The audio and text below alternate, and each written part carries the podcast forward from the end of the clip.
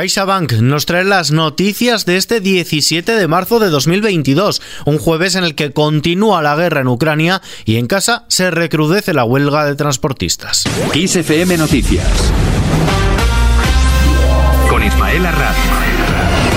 Se enfría la esperanza del borrador de 15 puntos. El ministro de Exteriores ucraniano asegura que el borrador del acuerdo para detener la invasión rusa de su país solo refleja hasta ahora las demandas de Moscú. Esta tarde se reúne el Consejo de Seguridad de Naciones Unidas, convocado por seis países miembros, entre ellos tres de los permanentes. En su convocatoria, el Reino Unido precisa que Rusia está cometiendo crímenes de guerra al tomar como blanco a los civiles. Mientras tanto, Rusia trata de convocar su propia reunión y se queja públicamente de la línea antirrusa adoptada por sus colegas occidentales, dado que el Consejo se enfrenta al eterno problema del derecho a veto de los cinco miembros permanentes, entre ellos Rusia, que bloquea la mayoría de resoluciones en este sentido, en esta guerra en Ucrania. Otros países como Francia y México han anunciado que van a llevar conjuntamente su propia resolución sobre temas humanitarios, en este caso a la Asamblea General de Naciones Unidas en los próximos días, con el fin de sortear la cuestión del veto. Por su parte, el presidente del gobierno, Pedro Sánchez, destaca la unidad mostrada por los países de la Unión Europea y de la OTAN ante la invasión, dice, unilateral, ilegal e injustificada de Ucrania por Rusia.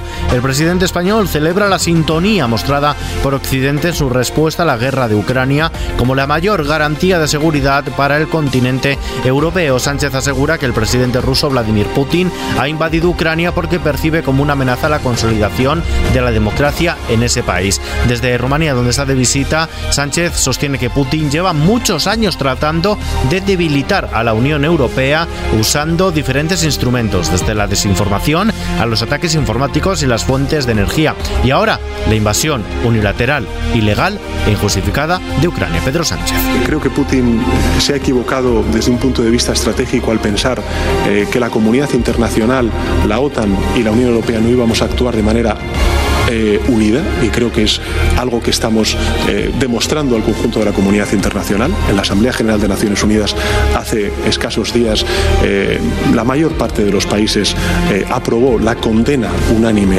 a esta intervención militar y a nivel de la Alianza Atlántica. Cambiamos de asunto. La vicepresidenta tercera y ministra para la Transición Ecológica, Teresa Rivera, ha afirmado que los gobiernos de España y Portugal tienen previsto presentar una propuesta conjunta al resto de socios europeos para limitar el precio del megavatio hora en el mercado mayorista hasta un tope de 180 euros. Esta referencia ya existía en la regulación española y portuguesa hasta que en 2019 una directiva europea prohibió mantener topes a las ofertas de las empresas eléctricas en el mercado mayorista. Por su parte, la vicepresidenta segunda, ministra de Trabajo y Economía Social, Yolanda Díaz, ha defendido la necesidad de congelar los precios de los alquileres ante la escalada del IPC, así como la implantación de un impuesto extraordinario a las eléctricas, tal y como propone Unidas Podemos. Díaz reconoce que la subida de los precios de la energía y del IPC es complejo y que tendrá un impacto significativo en la economía y en el empleo. No basta con una bajada de los impuestos, hay que hacer algo más ¿no? Eh, en el marco específico de la energía pero también si ven el documento de la comisión del 8 de marzo, eh, pues eh, este impuesto extraordinario del que estamos hablando nosotros y nosotras eh, es bien acogido de manera excepcional, igual que actuar en los beneficios caídos del cielo y por una razón. Y es que, como estamos diciendo, la salida de esta crisis ha de ser justa y eficaz.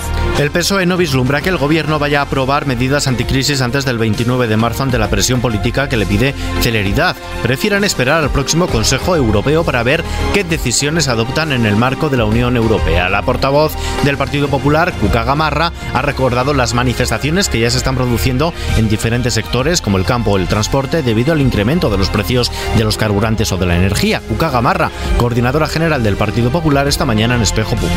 Me sorprende que ayer nos reuniéramos con el Gobierno porque nos citó al Grupo Parlamentario Popular y no nos pusieran encima de la mesa ninguna medida, ninguna medida concreta ni para el día 29 ni para ningún otro día y sin embargo ya estemos eh, escuchando subidas de impuestos en vez de estar escuchando bajadas de impuestos. La gasolina y el gasóleo mantienen su tendencia alcista, han superado nuevamente sus máximos históricos tras dispararse en esta última semana un 9,9 y un 15% respectivamente y todo ello pese a la caída del precio del petróleo ante el avance de las negociaciones entre Ucrania y Rusia. Sobre la huelga de transportistas, la ministra de Política Territorial y portavoz del gobierno, Isabel Rodríguez, ha sostenido que el paro de una parte minoritaria del colectivo de transportistas, que en estos días está viendo una reacción que parece orientada por posicionamientos, dice, de la ultraderecha. Recuerdan además que los convocantes no forman parte de la patronal, del Comité Nacional del Transporte, que es el interlocutor con el Ministerio de Transporte. Su ministra es Raquel Sánchez. Estas movilizaciones, este boicot organizado por sectores minoritarios de ultras, apoyados ¿eh? en, en, muchos casos por la, por la ultraderecha y que desde luego están utilizando la violencia y no la palabra y no los órganos de debate y los órganos de diálogo que están establecidos para plantear sus reivindicaciones. En esta línea, el secretario general de Comisiones Obreras, Unai Sordo, defiende que no hay que otorgar representatividad a quien no la tiene. Asegura también que no hay ninguna huelga, sino un paro patronal de la minoritaria Plataforma en Defensa del Sector del Transporte de Mercancías por Carretera Nacional e Internacional. Cambiamos de asunto. El CIS hace reformas en su cocina. El barómetro de marzo del Centro de Investigaciones Sociológicas estrena un nuevo modelo de estimación de voto que no altera el orden que viene repitiéndose en esta legislatura con el PSOE en cabeza, seguido de Partido Popular y de Vox, pero sí que refleja un aumento de estos tres partidos mientras que en Unidas Podemos y Ciudadanos. El barómetro deja una mayor distancia entre los principales partidos, entre PSOE y PP. Refuerza además las expectativas electorales de Vox en pleno proceso de renovación en los populares y hunde a Unidas Podemos en medio del debate sobre el liderazgo de Yolanda Díaz. Dirigentes políticos han valorado este sondeo. Desde el PSOE lo hace su portavoz del Ejecutivo Federal, Felipe Sicilia, desde el Partido Popular, su coordinadora general, Cuca Gamarra. Estos son unos datos que vienen a demostrar cómo los ciudadanos de nuestro país confían en el Partido Socialista y confían en el presidente Pedro Sánchez justo en los momentos más difíciles y de mayor incertidumbre que se puedan estar dando. Para nosotros eh, el CIS con Tezanos al frente no tiene ninguna credibilidad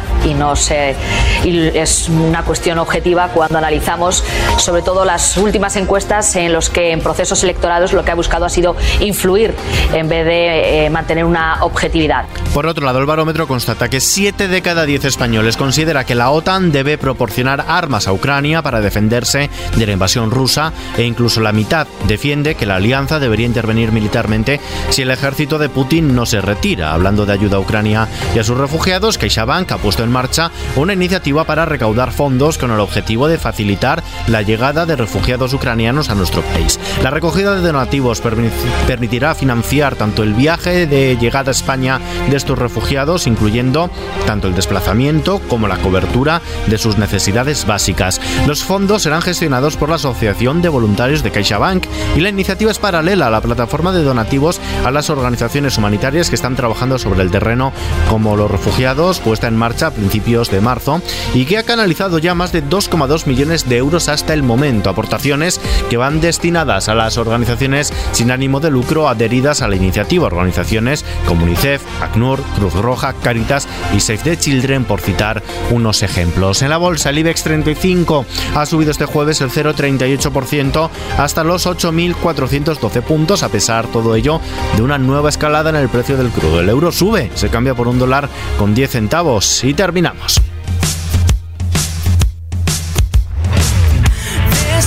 Katy Perry será la madrina de Prima. La cantante pop amadrinará el nuevo crucero de Norwegian Cruise Line que hará su viaje inaugural el próximo mes de agosto. Katy Perry, que forma parte actualmente del jurado del popular concurso televisivo American Idol, no solo asistirá al bautizo del barco en Reykjavik, en la capital de Islandia, sino que también cumplirá con las funciones tradicionales de toda una madrina de mar. Además, ofrecerá una actuación durante la ceremonia en la que el Prima, el barco de mayor tamaño bautizado en la capital islandesa, recibirá oficialmente su nombre.